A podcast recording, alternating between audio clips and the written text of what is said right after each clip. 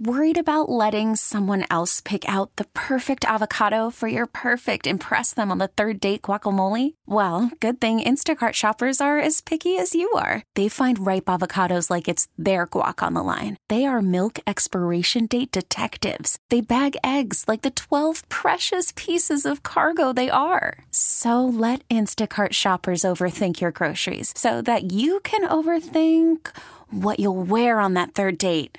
Download the Instacart app to get free delivery on your first three orders while supplies last. Minimum $10 per order, additional term supply.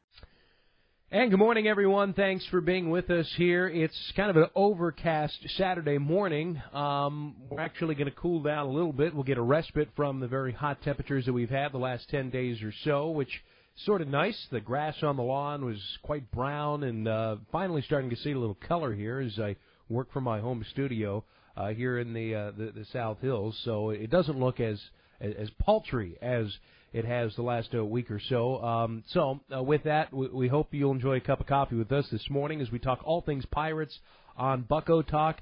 Adam Berry, uh, Pirates beat writer from Pirates.com, will join us coming up in a little bit. We'll also chat with the Buccos hitting instructor Rick Eckstein. Uh, looking forward to hearing what he has to say about Gregory Polanco. Uh, by all accounts, he has looked very good, and this is an important year for Polanco. The Pirates desperately need him. So is this the year that he could finally realize his potential? Maybe that's something that we'll discuss with our, our first guest, however, who kicks off our segment here as uh, we're with you until 11 o'clock. We had him on last week, Craig Edwards from Fangraphs, but uh, I don't know how much ball I want to talk with Craig. Maybe a little bit here in this uh, opening segment, but Craig, you know, I've uh, relied on and used Fangraphs, um, and I think a lot of fans have for whether it's assembling a fantasy team or if it's just a, a seam head that really wants to take a, a deeper dive. But obviously, COVID has wreaked havoc on so many different media outlets.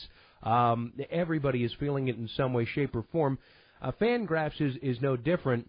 And uh, the, the business model of Fangraphs, uh, unbeknownst to me, really, before this all began um, a little different than your, your typical website. And uh, it's important that I think that the community, the readers, and even s- some baseball organizations, teams themselves, um, the, the way that you guys do things is, uh, again, different, and it's uh, important to, uh, to, to support Fangraphs. And I had really no idea of uh, I, I don't want to use the term dire straits, but there's some uh, there's some trepidation, I suppose, uh, for everyone at, at Fangraphs right now. So good morning and thanks for uh, sharing the uh, the candor with us here as it pertains to the site.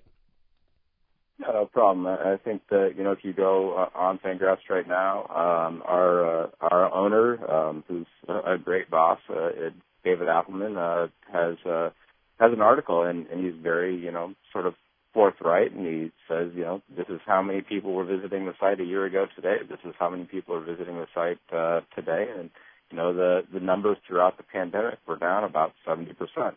And, uh, you know, that, that influences the advertising revenue. And unfortunately with COVID, even the advertising was down. And so that meant that Fangraphs was, was losing about 80% of its expected revenue. And, um, I think that uh, you know in the beginning uh, we did a, a, a fairly strong membership push. Uh, we said you know everything on Fangraphs is free, but if you want to support us, just like maybe you would go out and support your favorite local restaurant during the pandemic to make sure that it stayed in business, you know uh, a membership costs twenty dollars a year. You can go ad free uh, for a little bit more than that, and the the website goes goes a lot faster uh, when you when you eliminate all the ads and you know, it's it's just a it's a very unfortunate situation all around, and there's there are much more important needs than you know a baseball website that is hopefully your favorite. Uh, but uh, you know, if you know the something like Fangraphs is important to you, there, there's ways to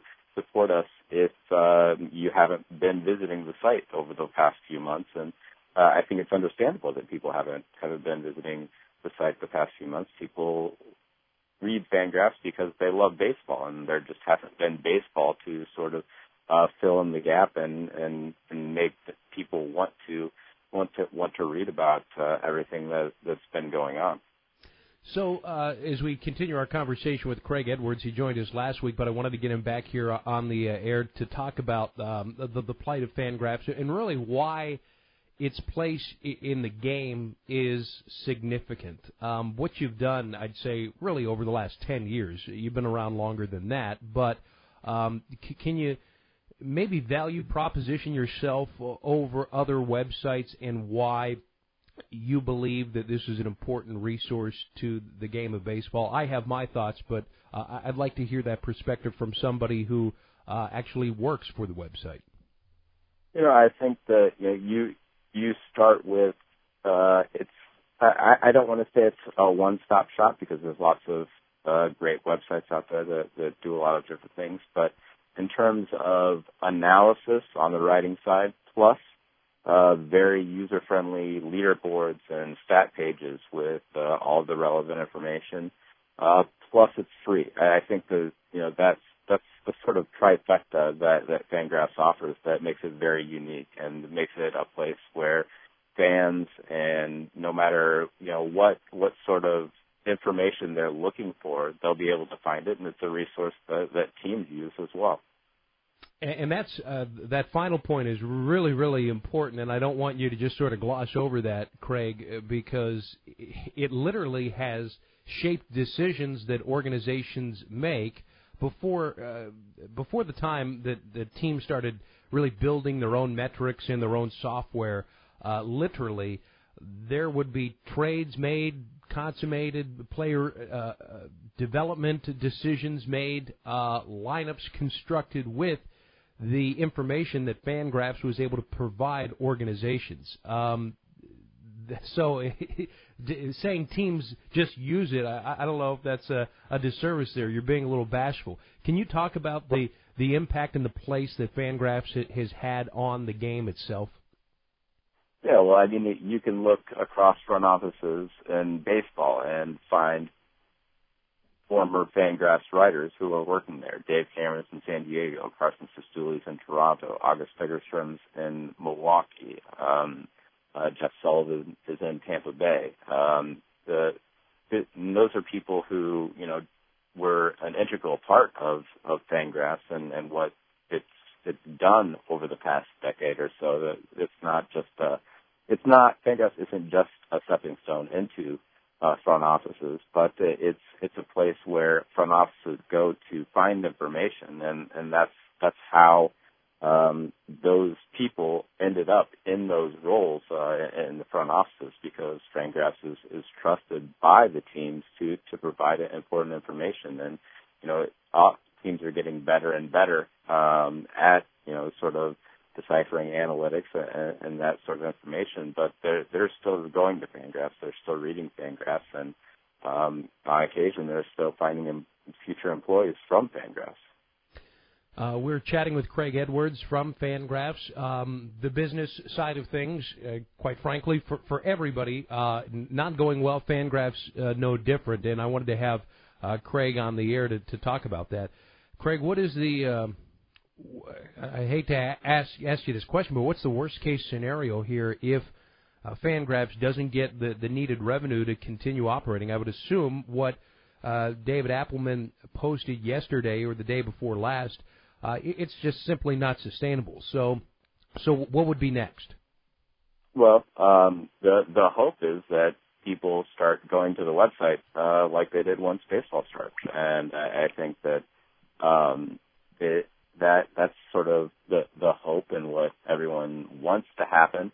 But I think that uh, you know everyone realizes that you know even if everybody comes back to the website and they may not, um, that the advertising rates might stay down for for quite some time, uh, depending on on the future of the economy. And so we need to sort of diversify our where revenues come from so that you know we can still employ you know the the writers and you know make sure the servers stay up and running and and you know the the way to do that is just asking our our readers uh, to sort of uh, pitch in uh, in place of the the advertisers and in place of of the the revenue that, that they would have would have gotten. I, I think David Appelman put on the site that if two percent of you know April users uh, bought memberships, then you know the, the site might be sustainable for an entire year. And so I think that uh, that's that's the push.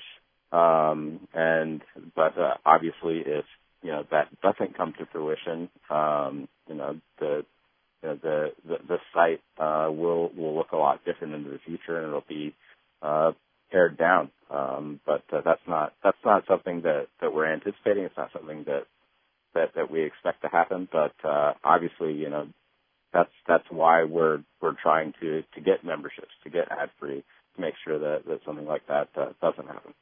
Um, if you did have to pare it down, what would you have to uh, prioritize on the site, Craig?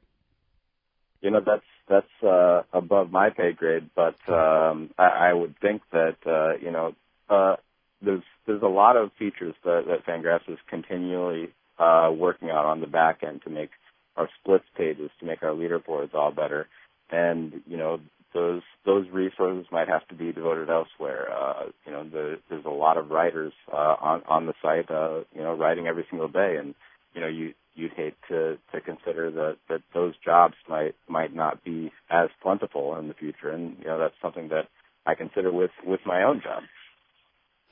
Craig Edwards, Fangraphs, uh, longtime writer for the great website. Um, do you know your demographics in that? Like, uh, is it sports betters? Is it uh, you know, people that that largely come there for uh, deeper analytics uh, for fantasy uh, baseball, or is it uh, just the the, the the the baseball fan that is primarily the the driver uh, of your website traffic? I'm just curious as to to what that would be because I'm thinking, hey, you know, fantasy baseball or somebody that actually has skin in the game financially that uses this resource, uh, it would be just silly for them not to pour into it because it could certainly cost them money on the back end.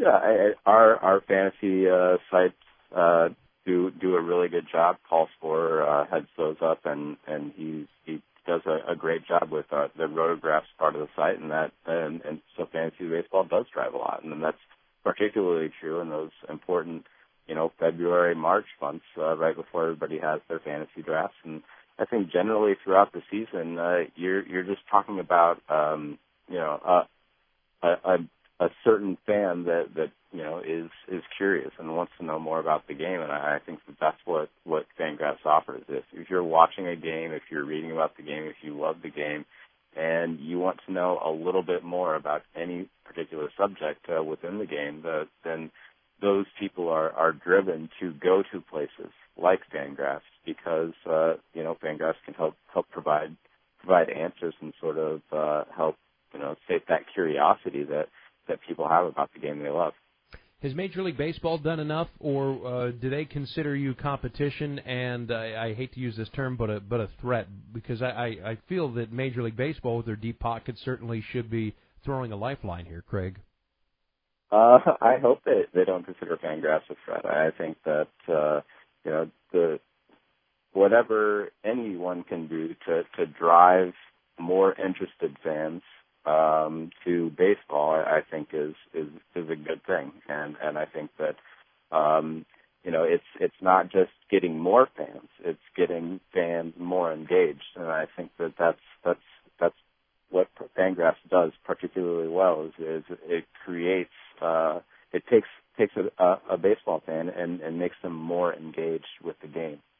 I I would agree, and, and that's why I asked the question. I, I wonder uh, what, if anything, the league could do on that front. Um, but uh, I suppose we're getting a, a little proprietary there with, with some of those conversations. Nevertheless, I think the uh, the overarching theme here is that if you love the game, if you like taking a deeper dive, uh, and just to raise awareness, because many people just might not know, um, because they've had a little respite here from going to the website, Fangraphs um, could could use a little help and a shot in the arm. So uh, follow my lead if you would, folks, and. Um, uh, sign up for a, a, subscription. That's what I'm going to do because it's just a resource that I cannot uh, do my job without, quite frankly, uh, to cover the Pirates on the pre and post game front. Craig, I appreciate your time. Thanks so much for, for jumping on to spread the word, and uh, let's hope that uh, we'll get through these choppy waters here and on the other side of things uh, just fine.